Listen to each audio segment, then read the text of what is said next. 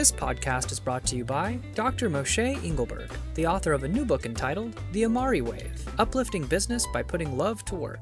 Please listen to podcast number 761, where Moshe and Greg speak about the benefits of embedding love into the workplace and the tremendous effects that it brings to employees, customers, and the business. Many businesses such as REI, Costco, Trader Joe's, and many others have experienced profits and employee engagement levels rise as a result of bringing love into the workplace. We hope you enjoy this engaging and informative interview with author Dr. Moshe Engelberg about his new book, The Amari Wave. Please listen to podcast number 761.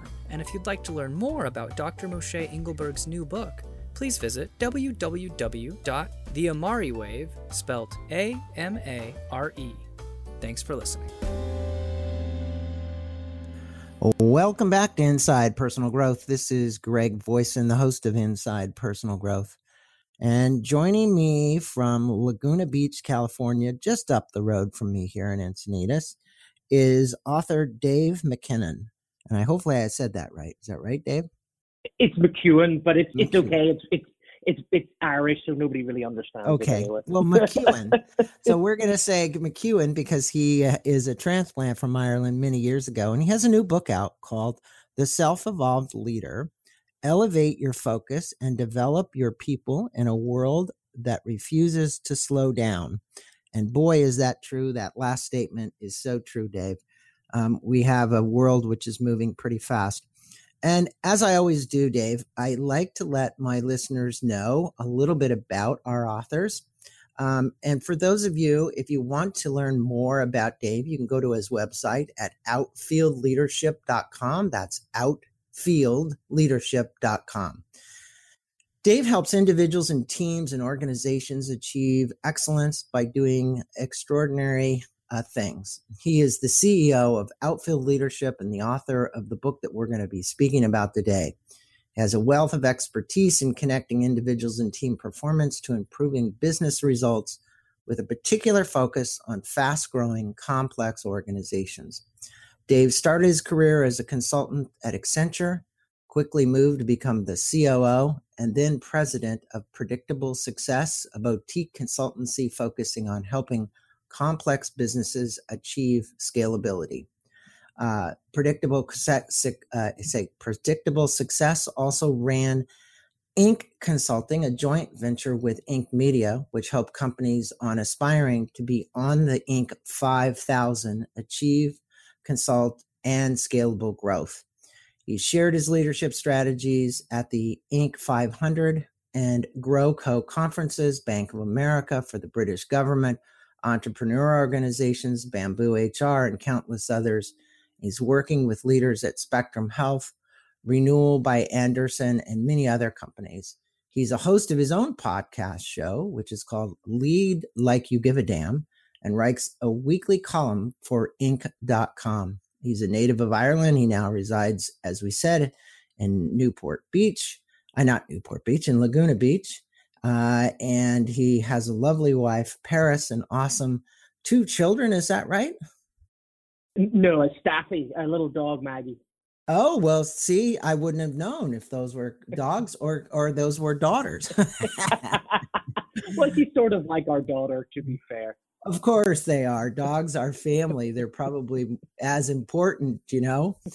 Well, Dave, I want to start this off because, you know, one of the things you say right in the subtitle of the book is just the speed at which we're moving. And I've been getting a lot of interviews lately with people like BJ Fogg and Nir Eyal on a book called Indistractable and Tiny Habits. And we talk about how people try and keep up, right? And in the introduction to your book, you describe a world which is changing quickly and that the leaders of our workplace and world need to be agile, aware, and make decisions with the ability to almost like predict the future.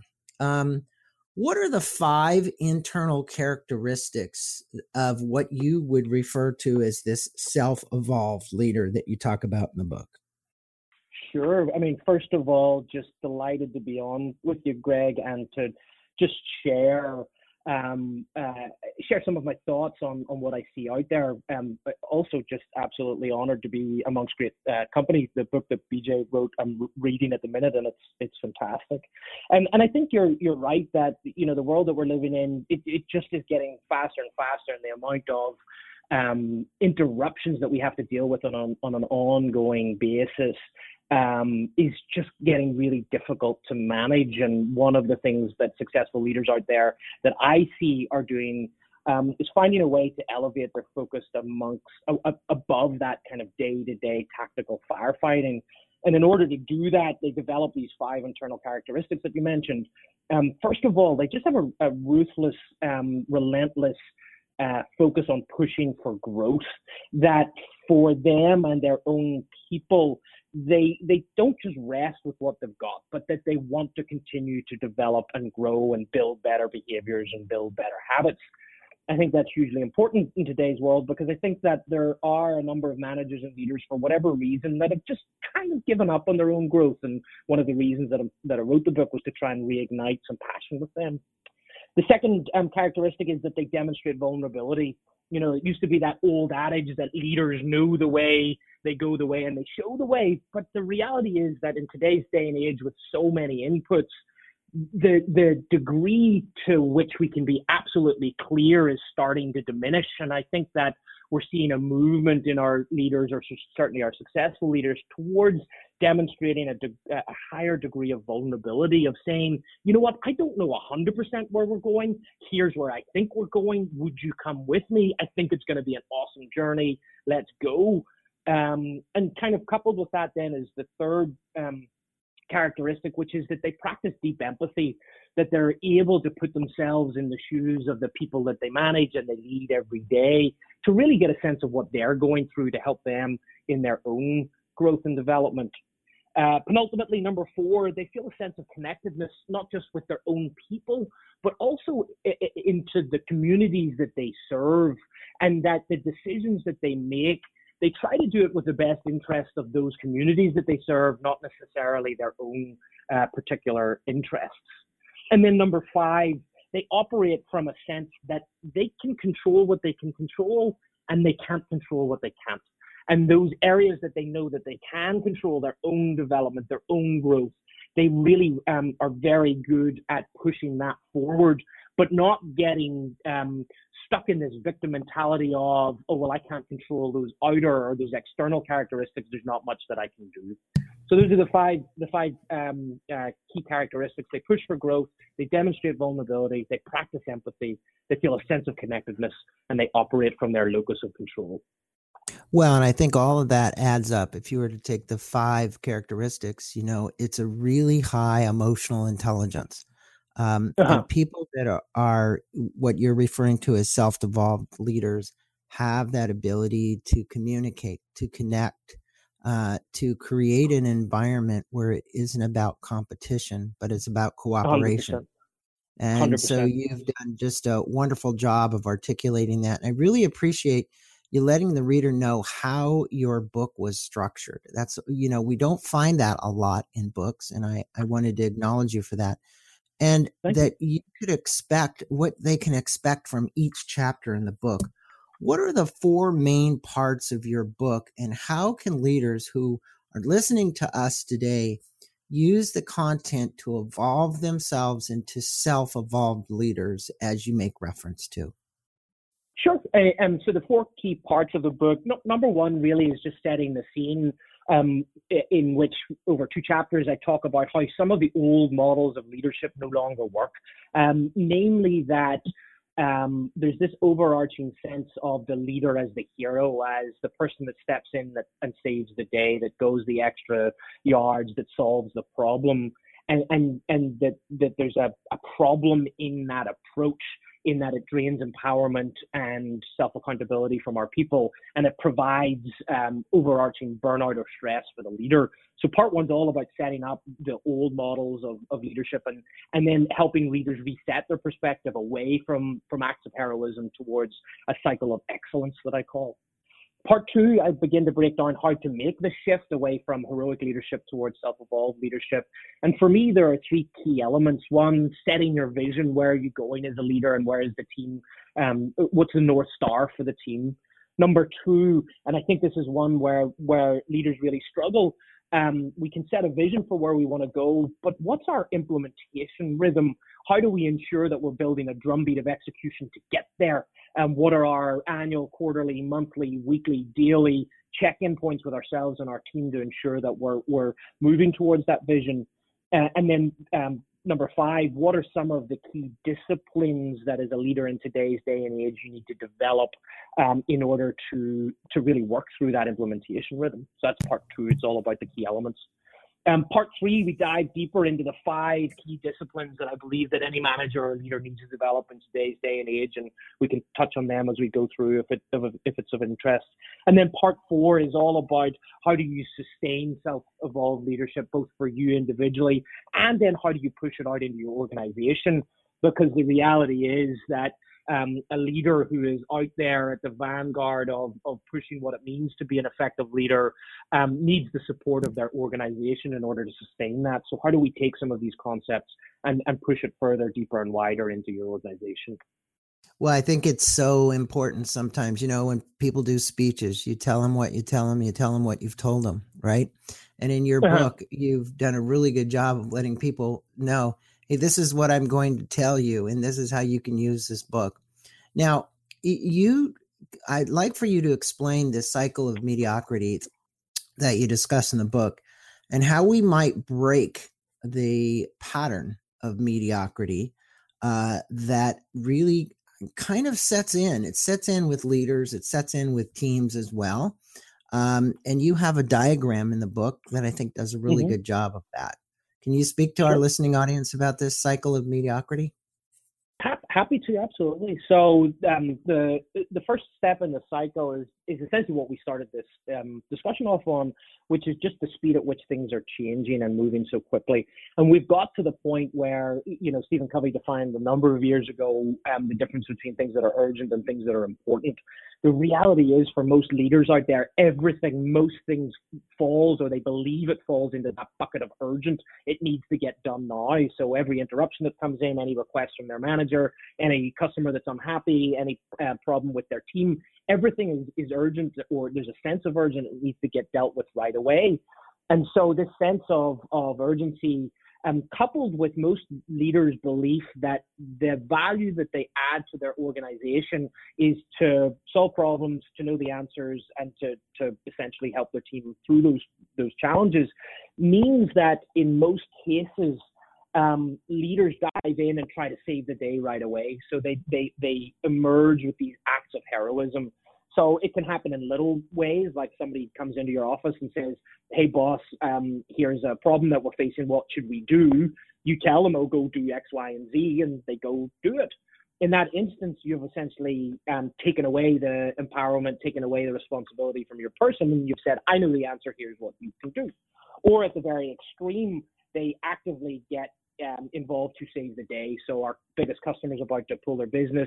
So instead of letting my team, who have the regular contact with their customer, try and win them back, I jump in, I make the phone call, I make it happen. And so we're leading through these acts of heroism, through these diving catches, saving the day. And it feels really good because it's fodder for our ego. It makes us feel needed. It makes us feel valued. It makes us feel like we're bringing something to our team. But what happens over time is the more acts of heroism that you build, the more stress and burnout you get. And also where it becomes really problematic for your team is you're starting to teach them learned helplessness. You're starting to teach them that if they have something that's too difficult or a problem, all they need to do is knock on your door, send you an email, or pick up the phone and say, hey, boss, I have a problem, and you'll pick it up and run with it. And so over time, the barrier that they set for what they consider to be too difficult starts to lessen and lessen and lessen, to the point where you're just ultimately doing almost everything for them. They're not learning and they're not growing. That leads on to the final stage in the cycle, which is just disempowerment. And over time, they just disengage with trying to solve difficult challenges, which then loops back into this sense of urgency for you, because now you've got more things on your plate. And so we end up in this place where your folks are disempowered, you're frustrated because you're taking too much on, and it's just a degree of mediocrity. It doesn't mean that we're not necessarily getting through the day, we're just not moving towards excellence. And that's where we need to get to in the book. That's where we need to, the self-evolved leader goes to. He moves away from the cycle of mediocrity towards the cycle of excellence. Yeah, and I think as a leader, if you co-create the solution, it's always better. Ask questions. How would you solve this problem, right? Yes. How would you fix the problem that we have today? I mean, there's yes. great questions that you can ask of your team members or the mm-hmm. rest of the people that are working within middle management, upper management, wherever it is. And Dave, vision and purpose that's well articulated, you spoke about it a minute ago, and has buy-in from employees is invaluable in an organization. What questions would a self-evolved leader be asking to formulate a compelling vision and purpose for the organization to get buy-in from the employees, and who would he or she include in that process? Sure. I think that buy-in is hugely important, and the more that you can have co-conspirators in your success, the better. And a lot of times leaders go and try to write a vision statement or a purpose statement on their own, and I actively encourage in the book for you to engage your team.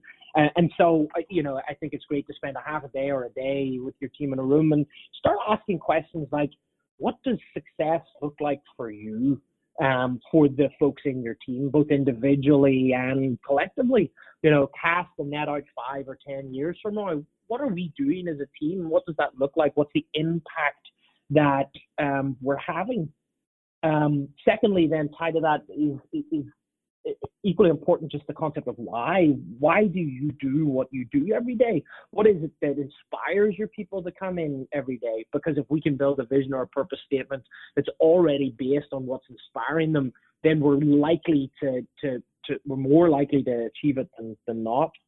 Another great question I think to ask is, if there was no barrier, what would you like to see our team achieve? If money wasn't an option, if market circumstances wasn't an option, if other political circumstances within the organization weren't there, what would you like us to achieve? And then the final question I think is great to ask your team is, if this was the only job that you could have for the rest of your life, what would you want your legacy to be?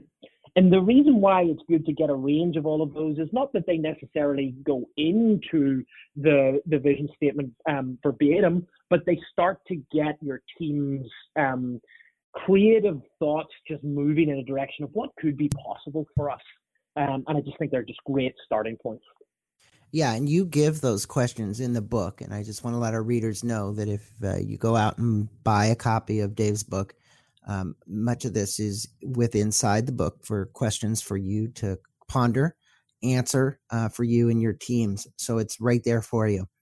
Dave, you, I just did an interview that I mentioned a few minutes ago with Nir Eyal, and the book was called Indistractable.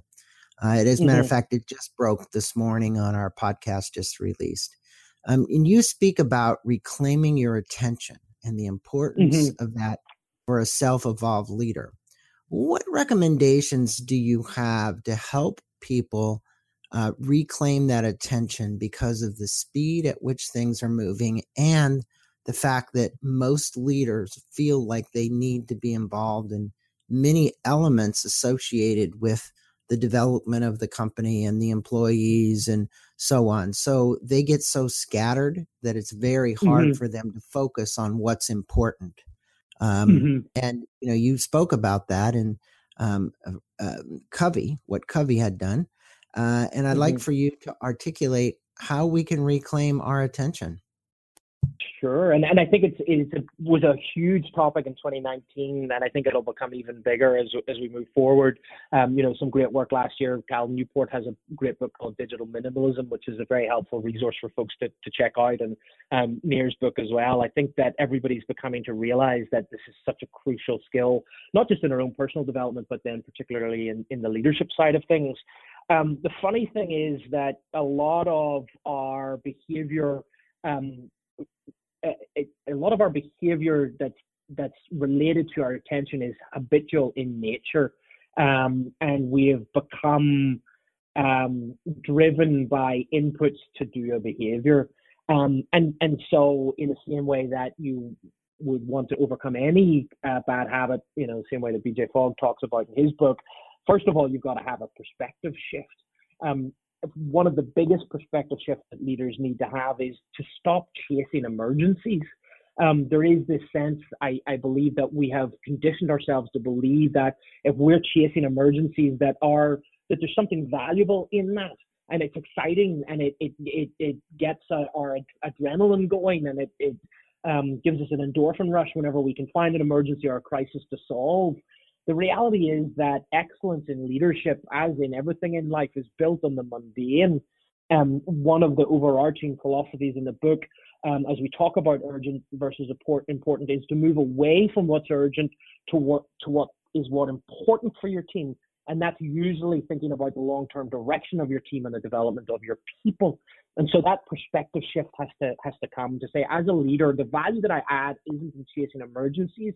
It's in thinking about the long-term direction of my team and the development of my people. And there are a couple of really simple things that you can do there. Number one is you've got to stop using your head and your inbox as a to-do list. We've known that for years, all the way back to when David Allen wrote Getting Things Done, that either your brain nor your email were designed to be used as an inbox. So you have to get everything out, whether you want to use a paper-based solution or an app-based solution. Just commit to not using your head and your email, because they're just not designed that way. Secondly, you have to become really ruthless at prioritization. And this is a skill that you can practice over time. When something comes in, a new input comes into your life, whether it's an email or a phone call or a Slack message or a water cooler conversation, getting really good at saying, you know what, this is something that needs to get dealt with right now, or actually we can probably deal with that at our next meeting or our next one-on-one or tomorrow morning. And not saying yes to everything that comes across your way. Next, a really crucial thing is to have a ruthless or a relentless focus on the next action. There are a lot of times when leaders will, you know, hold a meeting and everybody thinks that they had a really good meeting and they really enjoyed it, and then they walked out the door and said, "What did we actually agree to do?" We're historically, as a species, not very good at saying, "Okay, what's the next action? Who's responsible? And when are we going to come back and review it?" So just getting really, really good at that. And then the final thing is to decide on the right forum for implementation. We have this tendency to just deal with every issue as it comes in front of us, but sometimes it needs to be, you know, a wider discussion. Sometimes we need to pull other people into it. Sometimes we need to wait until our next strategic review. Sometimes it needs to wait until our next one-on-one. Getting really good at deciding on that forum for implementation. And like I said at the beginning, those aren't necessarily the sexiest or the coolest thing to do in leadership, but that's what brings excellence into what you're doing every day. Well, it's I think this old cliche, the devil's in the details, has always been important. And I think if people, it's not that you're focusing on the minor things, you're focusing on the major things, which are affecting all the minor things. And it, you know, it's like proximal goals, right? It's like I have a goal, but what are the proximal goals? What are the ones that have to happen before the big goal actually gets accomplished? Right. And we do need to keep track of that. And I think one of the things that Nir talked about in Indistractable, and also is articulated in Tiny Habits, is that we get these distractions as a result of being bored. And the reality is that's part of our system. So we if you think we have ADD, you might multiply it by 10, because with today's world and everything that we have coming at us, and Nir says this as well, you know, it isn't the fault of the iPad or the phone. It's the systems that you've created. And so when you allow yourself to be distracted like that as a result, I'm going to go surf Facebook, or I'm going to go on Instagram, or I'm going to go wherever, because you're bored with whatever it is that you're doing. So I think it's really good. Now, one of the core disciplines is facilitating team flow. What are some of the questions team leaders might want to ask of themselves and the team members to inspire more team flow that you talk about in the book? Sure. Well, the big thing about team flow is ensuring that the workload that comes into your team is distributed accordingly to the people that are meant to do it, comes back up to you for appropriate review, and then back out into the rest of the organization. And one of the core components of that is just your ability as the leader to delegate effectively. And if I had $1 for the amount of time that people said, well, I don't want to delegate that task to my team because either they're not going to do it right, or I'm going to have to fix it for them, or I don't have enough time. I wouldn't need to be writing books. I'd be a millionaire, because it's just such a common, it's a common excuse for not delegating. What you're really saying as a leader is, it's more important to me, to my ego, to do this because I subjectively don't think that they're going to do it the way that I would want them to do it. And so it's important to get really good at delegating almost everything that you can off your to-do list out to your team. And the way to look at it is, if you look down your to-do list and truly ask yourself, is this item on my to-do list something that somebody on my team could do, even if it required me to spend a little bit of time with them, showing them or explaining something to them? Then you should delegate that out. One of the goals here is to essentially work yourself out of a position to say, my team is now so competent and experienced at doing the work that they don't need me. What a great place to get to. And so you should constantly be asking yourself, is this something that somebody on my team can do it? If so, who should do it? And how can I give it to them in a way that's clear, that allows them to go execute on it and get the job done? Without me needing to hang over their shoulder and micromanage it, and essentially make them feel like I'm watching them at every turn. Agreed. And I think that comes down to also, something else that you did a good job of explaining, which is collective accountability. You mentioned to build collective accountability, it builds trust, respect, and a desire for each other to succeed. So in other words, a very strong reason for teamwork to work at its optimum. What are some of the practices that our listeners who are leaders or they're in a position of leadership can develop to build this collective accountability with inside the teams? Sure. So, and the reason I think that it's so important is if we're working towards that shared purpose, then whenever everybody comes into a room to discuss an issue or a challenge or something that's difficult, that we're headed in the same direction, that we're all there to achieve the same thing. And you'd be amazed at the number of groups that I walk into and we have a discussion around goals. And when you add it all up, there are some goals that blatantly compete with each other. And that's a really hard way to run a team. So the first thing that you've got to do is ensure that your team creates their goals. In organizations today, there's still a mentality that says, we'll create a financial goal at the top, and then that'll cascade down, and then that'll cascade down, and that'll cascade down, and then that'll cascade down, until somebody just gets handed a goal and they've had no input into it. And if you get no input into your goals, then what's the degree of buy-in that you're going to have? It's going to be severely reduced. So have your team create their goals, both on their own, and then have them share them with each other. What your job is to ensure that when they're sharing their goals, that they're complementary and interdependent. So you want to make sure that there's no competing goals in there, and you want to make sure that collectively that they add up to achieving your overarching team goal. So the more that you can push that down onto them, and get them to do that in the goal setting a part of this process, the better.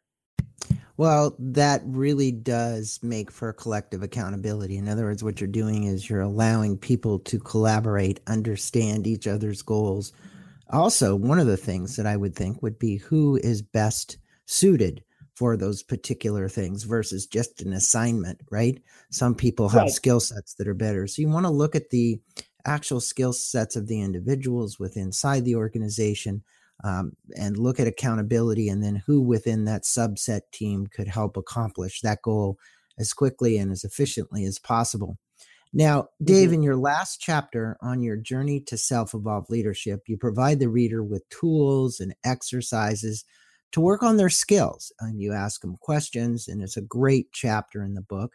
because it kind of wraps up everything that we've talked about.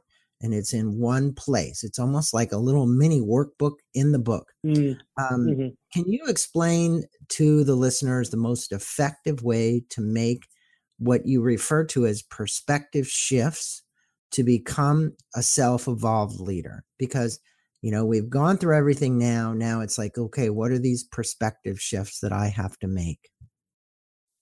Sure, absolutely. The first perspective shift that you want to make is just to actually, funny enough, go back to that first chapter and to think about the cycle of mediocrity that we talked about, always leading through acts of heroism and the learned helplessness that you build in your team towards that cycle of excellence, which is all about what we've talked about, building shared goals, shared accountability, your focus on the long-term direction of your team and development of your people. And I talk about building a new mantra, which is that, and this is the key perspective shift that underpins all of this. I would love our leaders this year to develop the mantra that says this: my focus is to help those on my team achieve our shared goals, and in doing so, to help them become the best version of themselves. And there's two parts of that, right? There's the shared goals.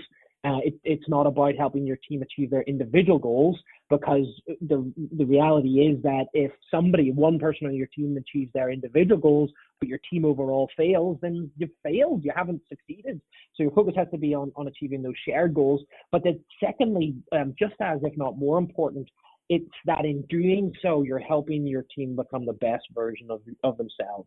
And so that means that it's not about just getting out there and ramming your head against the wall to achieve your goals, which happens so often, but that we're achieving the goals, or we're trying to find a way to achieve those shared goals, and at the same time developing our people. So we're giving them more authority, we're giving them more control, they're taking more accountability, we're helping them see where their skill set needs worked on, we're helping them get experience to grow and develop, we're helping them plan out a career path for them over the next number of years. And what a great combination, achieving our shared goals and developing our people at the same time. So for me, that's the fundamental perspective shift under all of this. Well, you are going to need a perspective shift to become the self-evolved leader, no doubt about it. And if you're leading from the old-fashioned style of command and control, that doesn't work anymore. It's about cooperation. It's about collaboration. It's about compassion. It's about bringing love into the workplace. And this book is a great example of having someone become that kind of leader. Somebody who is working to create a union toward a common vision and purpose. And I really appreciate anybody who writes a book like this, because it's the perspectives that's important. And Dave McKinnon has really done a great job. For all my listeners, you want to go to outfieldleadership.com.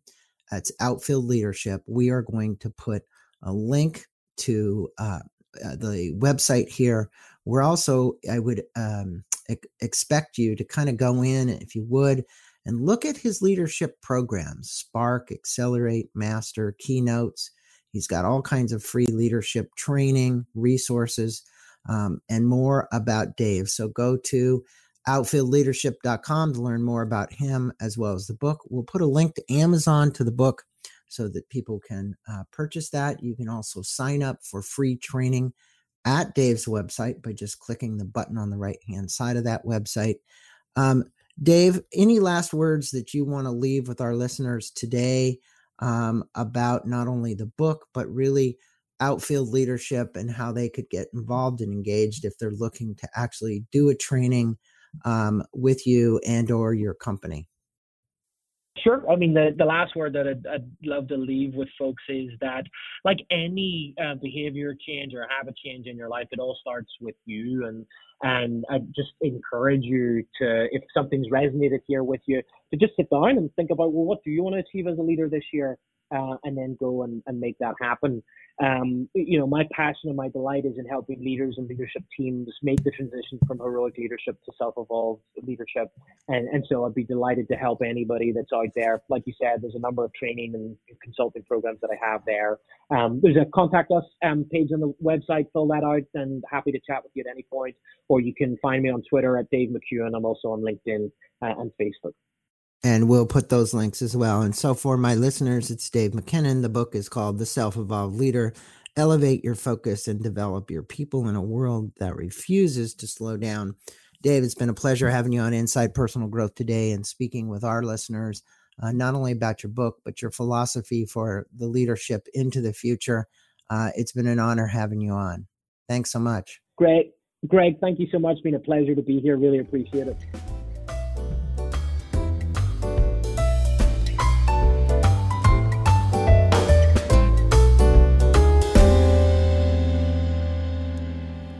This podcast is brought to you by Nir Eyal, the author of a new book entitled Indistractable, How to Control Your Attention and Choose Life. Please listen to podcast number 764, where Nir and Greg speak about the need to learn how to avoid distractions if we want to accomplish our goals, as well as spend quality time with those we love. We can be indistractable by learning and adopting 4 key strategies: mastering internal triggers, hacking back external triggers, making time for traction, and preventing distractions with packs. If you want to learn more about Nir and his new book, Indistractable, please visit www.nirandfar, spelt nirandfar.com, where you can obtain a free copy of his 80-page supplemental workbook.